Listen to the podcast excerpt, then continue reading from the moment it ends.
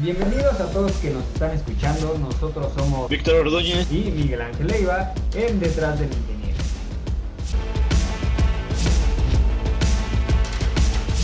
Le damos la bienvenida. Muchas gracias por, por estar con nosotros el día de hoy para realizar esta entrevista y sobre todo para darnos a conocer lo que es la ingeniería eléctrica, ¿verdad? Sí, sí, claro, no, primero que nada, gracias a ustedes por invitarme y pues sí espero aclararles todas las dudas que, que se tengan hoy. Perfecto, nos podría realizar una pequeña presentación, ya sea su nombre, cuál es la carrera, el título profesional que ostenta y de dónde egresó, por favor. Bueno, mi nombre es Lucía Añorbe, yo soy egresada de la ESIME Zacatenco, eh, tengo una maestría en ciencias en ingeniería eléctrica y pues bueno, al igual que, muchos compañeros que ustedes conocen, ¿verdad? tuve ciertas dificultades al ser foránea, pero gracias a Dios logré concluir mi, mi carrera profesional. Ok, y es verdad que uno terminando la ingeniería eléctrica ya tiene el puesto asegurado en CFE o son puras mentiras.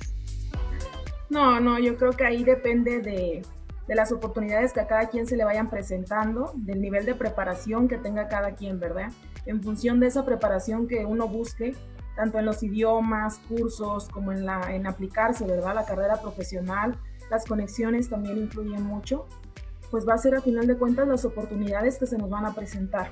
Gracias a Dios yo he sido muy bendecida, muy afortunada. En cierto momento recuerdo que trabajando en Panamá se me dio a mí la oportunidad de que me ofrecieran una gerencia para CFE, pero en aquel momento pues no era mi objetivo, ¿no? Entonces agradecí mucho por la oportunidad, pero yo tenía otras ideas y mi objetivo no era ese, ¿no? Sé que muchos compañeros la idea es CFE y, y nada más, ¿no? Y hay muchas empresas dependiendo de, de, lo que cada uno quiera. Están eh, Siemens, por ejemplo, Schneider, General Electric, hay empresas que son internacionales, empresas mexicanas, institutos de investigación, hay mucho, pero, pero también muchas veces, como es lo que escuchamos en la tele, es, es con lo que nos llevamos, ¿no? Es con lo que nos quedamos. CFE, que antes era luz y fuerza, y ya no hay más para la ingeniería eléctrica, y no hay mucho campo, hay mucha rama, pero todo depende de la preparación que cada quien quiera tener, ¿verdad? Claro. Sobre todo por esta parte de que muchas veces nos vamos en la cuestión de que CFE es de las mejores pagadas o mejores prestaciones tiene uno, ¿no? Y es lo que uno se imagina al momento de escuchar eléctrica. ¿No? Uno se imagina los postes de luz, la corriente, esos videos en los cuales uno está colgado en los helicópteros y toca la energía prácticamente con el guante y se ven los rayos, ¿no? O las bobinas de Tesla.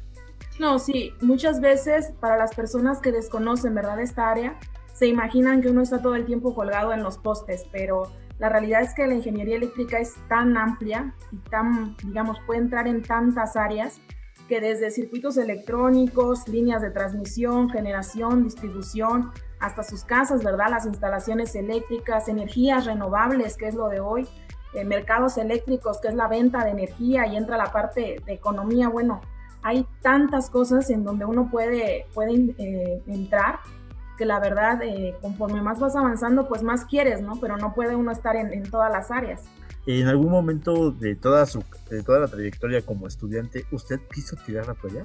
Sí, claro, yo creo que hay muchas dificultades a nivel personal y a nivel también profesional, ¿verdad? O, o a nivel de estudiante yo creo que en cada dificultad sí hubo un momento donde yo, donde yo decía, no, pues ya no puedo, ya estoy hasta aquí, o, o empezaba a tener problemas de estrés, ¿verdad? También, o, o algunos profesores yo sentía que no actuaban eh, de la manera que tenían que actuar y me frustraba y sí hubo muchos momentos de, de, eso, pero yo creo que lo principal es que yo tenía un objetivo marcado y cuando tienes un objetivo, no importa todos los problemas que se presenten alrededor, si esa es tu meta, la vas a conseguir pero si en el determinado momento tienes dudas, porque veía que varios compañeros, ¿verdad? Tenían dudas sobre esto, aquello, bueno, lo hago porque mi mamá me dijo. Porque me lo ordenó. Lo hago porque creo que es lo mejor para mí. Cuando en el momento en que yo tengo dudas, pues cuando se presenten las dificultades, desafortunadamente puede que sea más fácil que yo suelte la meta y cambie a otra y después a otra, ¿no? Claro. Ahora, yo tengo una duda. Eh, nos mencionaba que usted es foránea. Sí. ¿Cómo fue que usted decidió estudiar esta ingeniería? ¿Ya tenía conocidos? ¿Ya sabía, ya había investigado un poquito acerca del tema? ¿O simplemente dijo, pues esta suena bien, vamos por ello? Eh, y sobre todo, ¿cómo eligió la universidad? Bueno, principalmente el estudiar ingeniería eléctrica yo creo que se dio por la ayuda de mis profesores de la preparatoria. Me gustaba mucho la física, las matemáticas, entonces mis profesores me decían, oye Lucía, creo que, que tú puedes hacerla en la ingeniería, creo que tienes la capacidad, mira, las ingenierías que hay ahorita son estas y estas, y me comentaron sobre ingeniería eléctrica y me dijeron que abarcaba muchas áreas también ingeniería eléctrica, lo intenté y me, fue que ya me quedé en ingeniería eléctrica y me gustó también mucho, ¿no? Ya que estuve ahí. Ok, ya, ya entrando ahí en el, en el estudio se fue enamorando poco a poco de, de esta carrera. Sí, claro, yo creo que es una carrera muy bonita ya cuando ves la cuestión práctica, ¿no? A lo mejor a, a, muchos se nos hace pesada la cuestión teórica y es como, ah, estar batallando con muchos conceptos, pero ya que vemos los circuitos y todo lo que es práctico es algo muy bonito y yo creo que, que me fui enamorando, ¿no? Me fui enamorando poco a poco de, de la ingeniería eléctrica hasta el día de hoy. Buscando en internet, eh, uno se puede llegar a topar no solamente como tal el ingeniero eléctrico, sino aparece como el ingeniería electrónica. ¿Hay alguna diferencia entre electrónica y eléctrica o es exactamente lo mismo? Creo que la ingeniería eléctrica y ingeniería electrónica en sus materias base, digámoslo así, o el, el tronco común, pues es lo mismo, ¿no? Pero ya en la cuestión práctica me imagino que lo enfoca más hacia la baja tensión y hacia circuitos que son de baja tensión, ya no ven tanto de potencia, ¿no?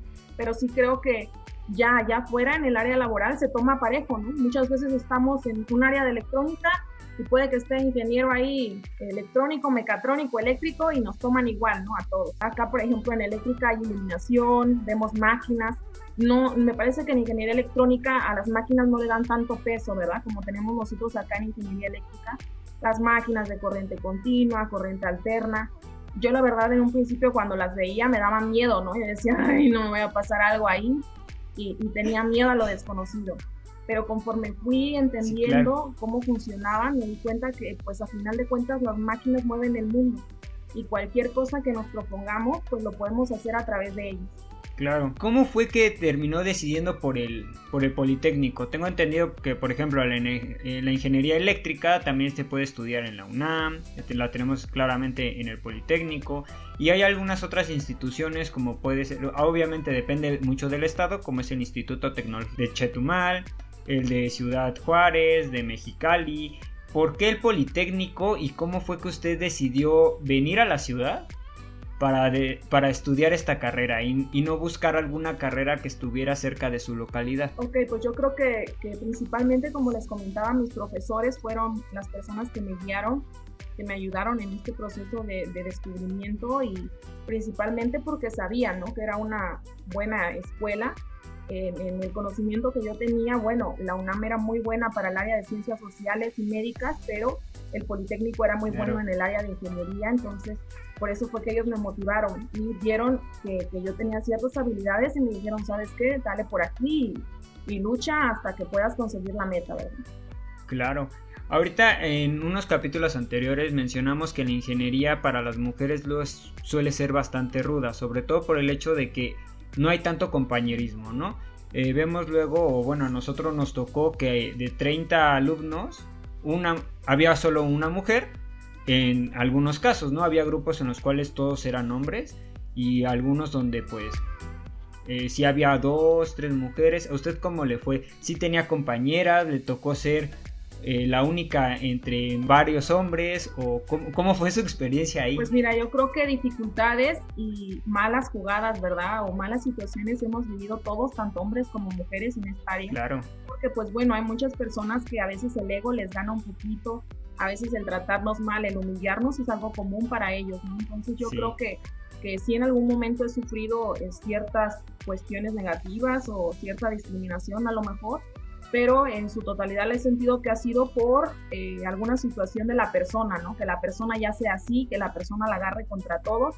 No he sentido en sí la diferencia por ser mujer, yo creo que, que he sentido más apoyo. A mí me ha tocado tener más apoyo por parte de mis compañeros y hacerme sentir cada vez mejor, ¿no? Hacerme sentir bien en mi trabajo, apoyarme siempre y respetarme. Entonces, laboratorio de conversión de la energía, que es máquinas eléctricas, pues soy la primera mujer también Entonces, pues sí tengo ahí el reto, ¿no? De, de, oh, no, pues tienes que demostrar que también las mujeres pueden y ando metiendo las manos. Ok, e, eso es muy bueno, que tuvo usted compañerismo. A nosotros algo que nos decían al estudiar era, eh, háganse compañeros, háganse amigos, porque al final de cuentas todo el mundo va jalando parejo, ¿no? Y muchas veces nos pasa que llegamos a, tener algún amigo, algún conocido en algún lugar y él mismo nos va jalando, ¿no? Nos va diciendo, ¿sabes qué? Aquí hay chamba, ven, te interesa, jálate a trabajar conmigo porque yo ya sé cómo trabajas, ¿no? Y va esta parte de compañerismo. Qué bueno que a usted le tocó de esa manera. Eh, ahorita que ya hablamos un poquito de, la parte del estudio, de cómo le fue, ¿qué consejo le podría usted brindar a alguien que está iniciando la carrera en ingeniería eléctrica? Iniciando, bueno, yo creo que ahí el principal problema que tienen las, las generaciones que van atrásito de mí, ¿verdad? Porque también yo no soy tan grande, Pero yo creo que el principal problema que tenemos es que ahorita con esto de las redes sociales, eso cada vez va teniendo, digamos, nuestro cerebro se va volviendo más adictivo a ello. Entonces, nos vamos acostumbrando, como yo le digo a mis alumnos, nos vamos acostumbrando cada vez más al placer, a todo el tiempo estar viendo Facebook, Instagram, TikTok, y todo el tiempo estar bombande bombardeándonos, perdón, este, teniendo esa, ese cúmulo de imágenes, ¿no? Entonces, yo no digo que estén mal, yo también, le digo a mis alumnos, ¿no? Yo también soy de repente de series y ya que me clavo en una serie, pues le entro, ¿no? Pero, pero yo sí creo que tenemos que buscar la forma de limitar también nuestro cerebro a tanta exposición, buscar la forma de darnos cuenta cuándo es una adicción, cuándo ya es algo negativo y poder, digamos, compensar eso, ¿verdad? Porque por una parte nos ayudan mucho las redes sociales y la información es rapidísima como la transmitimos, pero desafortunadamente por otra nos roba mucho la atención y el cerebro estar expuesto todo el tiempo a tanto placer y tantas imágenes que cualquier cosita que yo veo me aburre. No, es que, oye, que sí. circuitos eléctricos, ay, me aburre oye, no, la verdad me aburre, pues ¿qué no te va a aburrir, no? Si a tu cerebro ya lo acostumbraste todo el tiempo a estar con esa exposición, ¿no? Entonces yo creo que el, mayor consejo que podría darles es que limiten su exposición a todo esto y que busquen la forma de tener un equilibrio, ya sea en el ejercicio, en la cuestión de, educación y de, de conocimiento y en la cuestión de diversión. Claro, y algo así como ahorita usted lo mencionaba, dependemos tanto ya de ello o nos volvemos tan adictos a que inclusive eh, yo viendo un TikTok aparece una chica que dice que ella estudió arquitectura, hizo su tesis, hizo sus, sus planos, hacía de todo. Y hoy en día no recuerda nada de, de arquitectura y nada más logra hacer pequeños bocetos. Y eso es muchas veces a que olvidamos lo que estudiamos porque empezamos a dedicarnos a otras cosas o empezamos a tener otras herramientas, ¿no? Claro, Miguel, y una de las cosas importantes que estamos viviendo en, la actualidad es que hay muchos jóvenes que me dicen o, que dicen, ¿no? Oiga, maestra, ¿para qué me voy a, esforzar tanto, cuatro años y medio, cinco años de mi vida, si me puedo volver TikToker o me puedo volver este, influencer o me puedo volver YouTuber y voy a ganar muchísimas veces más y voy a estar mucho mejor, ¿no? ¿Por qué? ¿O para qué? Y yo lo que siempre les digo es, el ganar dinero nunca ha sido difícil. Desde la antigüedad había muchas personas que se dedicaban a estafar, que se dedicaban a hacer shows grotescos, ¿verdad? Con contenido sexual prácticamente, con morbo, contenido con mucho morbo y era lo que le llamaba la atención a la sociedad y donde iban a depositar su dinero. Desde la antigüedad se ha visto. Y si hay muchos que tienen la idea de que eso es, es vivir bien, ¿verdad? Pues es muy respetable. Pero yo veo y hay luego mucha, mucha grosería, hablan muchas cosas que no tienen sentido a veces, encuentro pues un desequilibrio, ¿verdad? Un desequilibrio en las personas que exponen su vida a ese nivel. Luego la situación de violencia en la que vivimos, pues no se presta que sepan dónde vivo, cómo vivo, quién es mi pareja, quién es mi mamá, se exponen todo. Entonces yo lo que les digo, sus padres están haciendo un esfuerzo para que ustedes tengan una educación y tengan una forma de vida honesta. Si quieren hacerlo, bueno, bienvenidos, ¿no?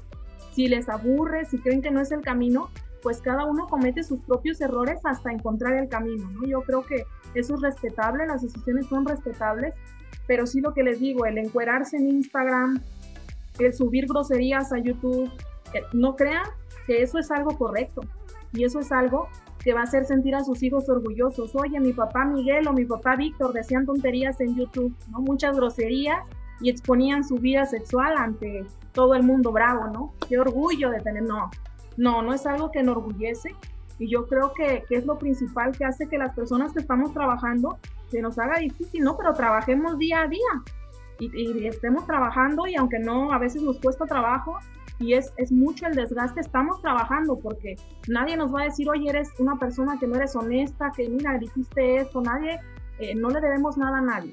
Y hay que tener claro que en esta vida cada quien se pone la corona que quiere. Efectivamente. en un futuro es cuando ya vemos los resultados de nuestras decisiones, ¿verdad? Entonces, mucho cuidado a los jóvenes. No crean que, que el tomar decisiones nada más al aire se va, no tienen resultados, ¿no? Todo. Exacto, que no hay repercusiones a futuro. Entonces, inclusive yo he escuchado a algunos youtubers en los cuales mencionan esta parte. No por el hecho de que estés ganando bien en redes sociales, significa que tienes que dejar tu carrera. ¿Por qué? Porque ¿qué va a pasar si no la haces? ¿Qué va a pasar si tu video no pega? Que no logras obtener esa monetización que tú estás esperando. Al menos tendrás otra opción y decir, bueno, yo sé que sé hacer esto, tengo mi carrera profesional y puedo hacerlo, ¿no? Hay algunas personas que pueden este, trabajar para alguien o que dicen, ¿sabes qué? Voy a poner mi empresa porque tengo los conocimientos y tengo las fuerzas de hacerlos y el deseo y vámonos para arriba. Claro, Miguel, y otra de las cuestiones es que no todo es negativo, ¿no? Yo siempre incito a mis alumnos a que ellos lo que están aprendiendo también lo suban y también hagan videos educativos. Entonces, mientras genere un bien a los demás, pues está bien hacerlo, pero también si, si nada más nos enfocamos hacia el morbo, ahí viene el problema, ¿no? Si hay mucho morbo, hay mucha gente, pero que está viendo cosas que no dan fruto. Claro, es como lo estábamos comentando anteriormente. Eh, bueno, aquí tengo una pregunta eh, que surgió cuando yo también era estudiante y también creo que a muchas personas también les va a surgir. ¿Hay trabajo? Sí, pues todo tiende a crecer. Cada vez tenemos más equipos, cada vez hay más viviendas. Si ustedes, por ejemplo, aquí en el Estado de México se van a las orillas, pues cada vez hay más y más viviendas y esto está creciendo y eso necesita instalaciones eléctricas de más equipo de generación que va a estar acá atrás. Entonces toda esa energía sale de algún equipo, sale de alguna máquina que se tiene que instalar. ¿Quién las instala? Pues los ingenieros. Yo creo que trabajo siempre va a haber, pero siempre para las personas que estén preparadas. Entonces yo creo que ahorita eh, pues lo que tienen que hacer las generaciones que vienen ahorita, ¿no? A buscar el empleo, a salir, pues es precisamente eso.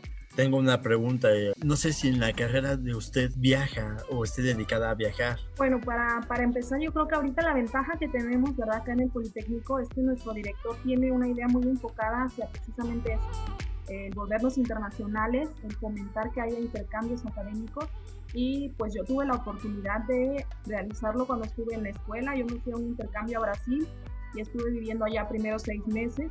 Ya de ahí cuando eh, logré estudiar la maestría, pues me fui también a capacitar cuatro meses en Estados Unidos. Estuve viviendo en Houston, conocí Austin y después por el trabajo tuve la dicha de conocer Panamá también y conocer varios puntos de la República y principalmente conocer gente, ¿verdad? Conocer gente de diferentes culturas, con diferentes formas de pensar y que me abrió el panorama muchísimo. Eh, por ejemplo, a nosotros para podernos titular nos pedían el idioma inglés. ¿A usted también le piden un idioma para poderse titular? ¿O esto es optativo? Bueno, pues ahí principalmente el inglés sí me lo pidieron me pidieron un, nivel intermedio, me parece, para poder entrar a la maestría. Y por otro lado, el inglés yo creo que es básico para, para todos, ¿no? Para, independientemente del área a la que yo quiero ingresar, el inglés me da más oportunidades, me abre muchas puertas. Y ya dependiendo del plan que tenga cada quien, como yo le digo a mis alumnos, es importante que vayan ustedes formando su plan de vida. Es importante que vean qué es lo que les gusta, el área que les gusta, pero también piensen en dónde se ven viviendo. Si quieren vivir aquí, quieren vivir en otros países, hay gente de mis compañeros que se han ido a Alemania, Inglaterra, Estados Unidos. Y, Bastante bien. Es un plan, ¿no? Ellos hicieron su plan desde un principio, estudiaron inglés, pero también alemán, estudiaron inglés, pero a lo mejor otros también francés. Ya depende de cada quien y el plan de vida que tenga y el proyecto que haya formado desde un principio. Ok, y por ejemplo, en la parte de prácticas profesionales o el servicio social, ¿usted dónde recomendaría realizarlo? Mira, yo lo que, lo que les recomendaría, en esa cuestión sí, yo como estaba muy metida en los idiomas y en otras cosas no le di tanta importancia, yo creo que fue uno de los errores que cometí. no estuve con tanta apertura hacia el servicio social o práctica, sino más bien era la idea de terminarlo rápido y lo que sí. Entonces yo creo que ahí una de las ventajas es que hay muchas empresas que tienen convenios, algunas otras que si las buscan se dan la oportunidad. Yo creo que aquí, como les digo, depende mucho de cada quien, ¿verdad? Cómo se mueva cada quien, los contactos que tenga cada quien, el, que le busque el, el, alumno o el joven a realizar su servicio social en diferentes áreas. Yo de mis compañeros tengo conocimiento que han hecho su servicio social en el metro y se han quedado a trabajar otros lo han hecho en, algunos puntos, ¿verdad?, de, instituciones de gobierno se han quedado a trabajar también ahí.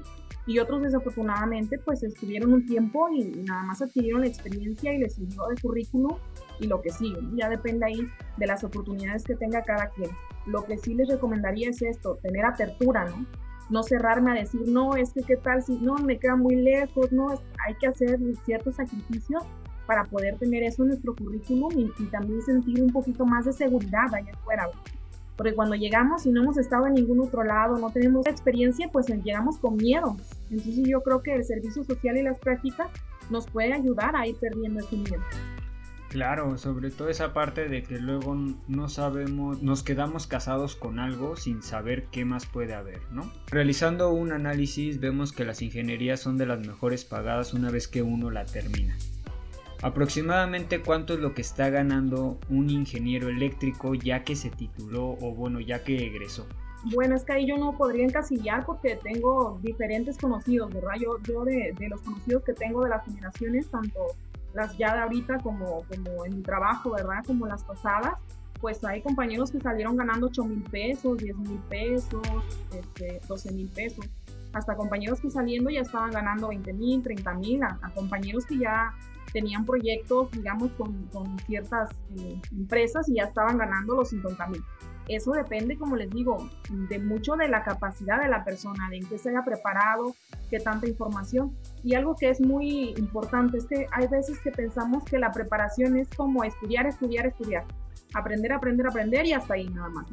Y hay otra cuestión que es el desarrollo como persona, el desarrollo eh, de, de, mí, ¿no? Al hablar, al enfrentarme a la gente, al exponer mis ideas, la forma en que veo la vida, digamos, el soltarme. Hay muchas personas que en la carrera vienen con muchos miedos, vienen con inseguridades, entonces eso pues lo transmitimos a las demás personas y al momento de conseguir un empleo, pues si yo no estoy seguro de lo que valgo, no estoy seguro de, de quién soy, no tengo miedo al hablar, tengo miedo para muchas cosas, pues eso no va a traer los beneficios o, lo que yo espero allá afuera. Para yo poder tener buenas oportunidades necesito tener una preparación constante en las diferentes áreas.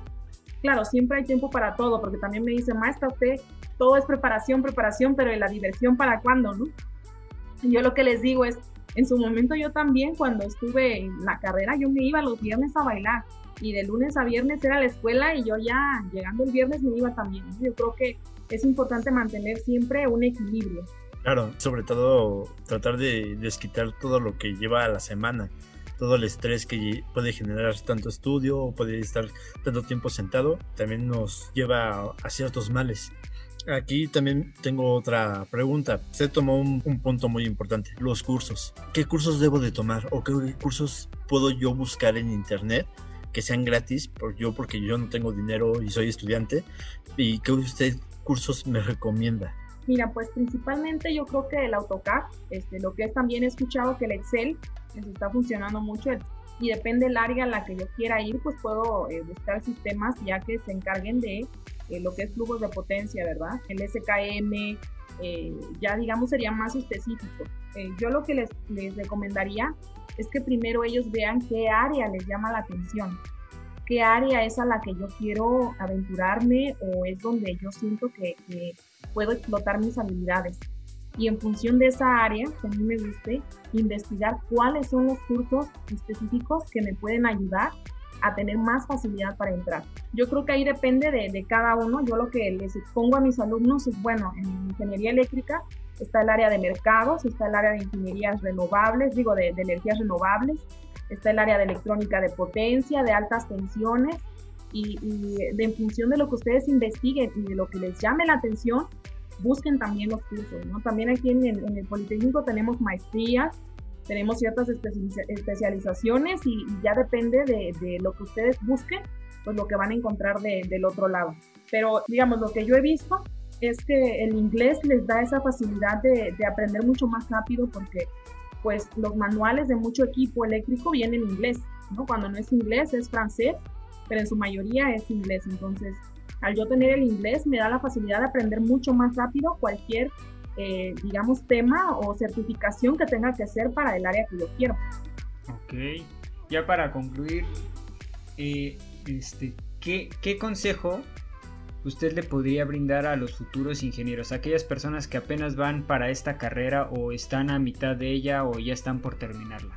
Ah, bueno, ¿qué consejo? Yo creo que lo principal sería que, que no se dejen llevar por lo que las demás personas esperen, ¿no? Porque muchas veces tenemos la carga de, híjole, es que mi mamá quiere esto, mi papá quiere esto, es que me dicen que esto es lo mejor, que no se dejen llevar por eso, ¿no? Yo creo que en cada instante no nos tenemos que llevar por la parte del ego, o el que, ay, van a decir de mí que yo soy el chingón porque estoy trabajando en tal lado, ¿no? Perdón de la palabra. no, no, no, adelante. Pero muchas veces eso me dicen mis alumnos, no es que maestra, yo lo hago porque quiero que piensen que yo soy acá el, que las puede todas. Entonces, no, yo creo que ahí lo principal es que piensen en dónde ustedes van a estar bien, piensen en qué área es la mejor para las habilidades que ustedes tienen. Si tienen más habilidades, por ejemplo, para las matemáticas, para el cálculo, para esta cuestión, pues las ingenierías son buenas pero también si eso no me gusta y me voy a estar martirizando toda la vida con algo que no me gusta, pues también es un problema ahí. Entonces es lo, lo principal que les podría recomendar. Y otra de las cosas es que aprovechen, porque pues ahorita con esta pandemia nos dimos cuenta que nadie tiene la vida comprada, nadie tiene la vida comprada para nada y que aprovechen todo lo que puedan de las experiencias de sus profesores, compañeros, amigos, y que también disfruten de la vida porque no sabemos en qué momento pues se nos puede escapar. Entonces yo creo que aquí a lo que hay que apostarle siempre es a, a nuestro conocimiento, aprender a obtener la mejor experiencia de, de, cada lugar y eso va a ser lo que me va a garantizar que donde quiera que yo esté pueda trabajar, sepa trabajar y logre salir adelante porque el casarme con alguna empresa pues no, no, no funciona. Lo que les recomiendo es eso, que, lean, que investiguen de sus áreas para que se enamoren y, no piensen que la vida nada más es estar trabajando, sufrir y de ahí Facebook y seguir trabajando, sufrir y de ahí otra vez Facebook y vivírmela así, ¿no? Yo creo que, que la vida es algo más y cuando uno encuentra el amor en lo que hace, pues no hay nada más que te pueda llenar. Yo creo que, es lo más bonito y es lo que les deseo a todos, de todo corazón, que, que encuentren eso en su vida y que la vivan al máximo. Muchas gracias por esas palabras de aliento. Ya para concluir, le agradecemos muchísimo haber estado el día de hoy con nosotros, darnos su experiencia, eh, esta parte de estos conocimientos, estas palabras de aliento para esas personas y sobre todo esa parte de ayudarnos a iluminar el camino para aquellas personas que apenas van para allá, ¿no? Porque muchas veces tenemos esa duda de, ok, ingeniería eléctrica o ingeniería electrónica, pero ¿qué es? Ahorita yo creo que con esto ya sabemos un poquito más al respecto, tenemos una idea más o menos de cuánto es lo que uno puede ganar, obviamente dependiendo qué tanta preparación llegue a tener una persona y sobre todo la otra parte de que uno puede moverse a diferentes niveles.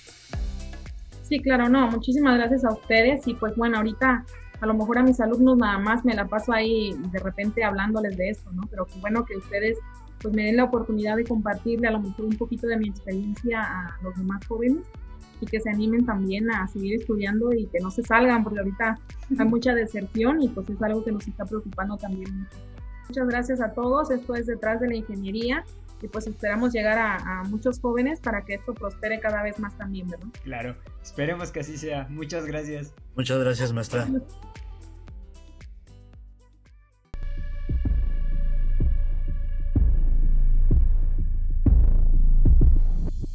Síguenos en Twitter como arroba detrás de la Inge 1 o bien en nuestra página de Facebook Detrás de la Ingeniería. Déjanos tus comentarios y dinos de qué carrera te gustaría saber.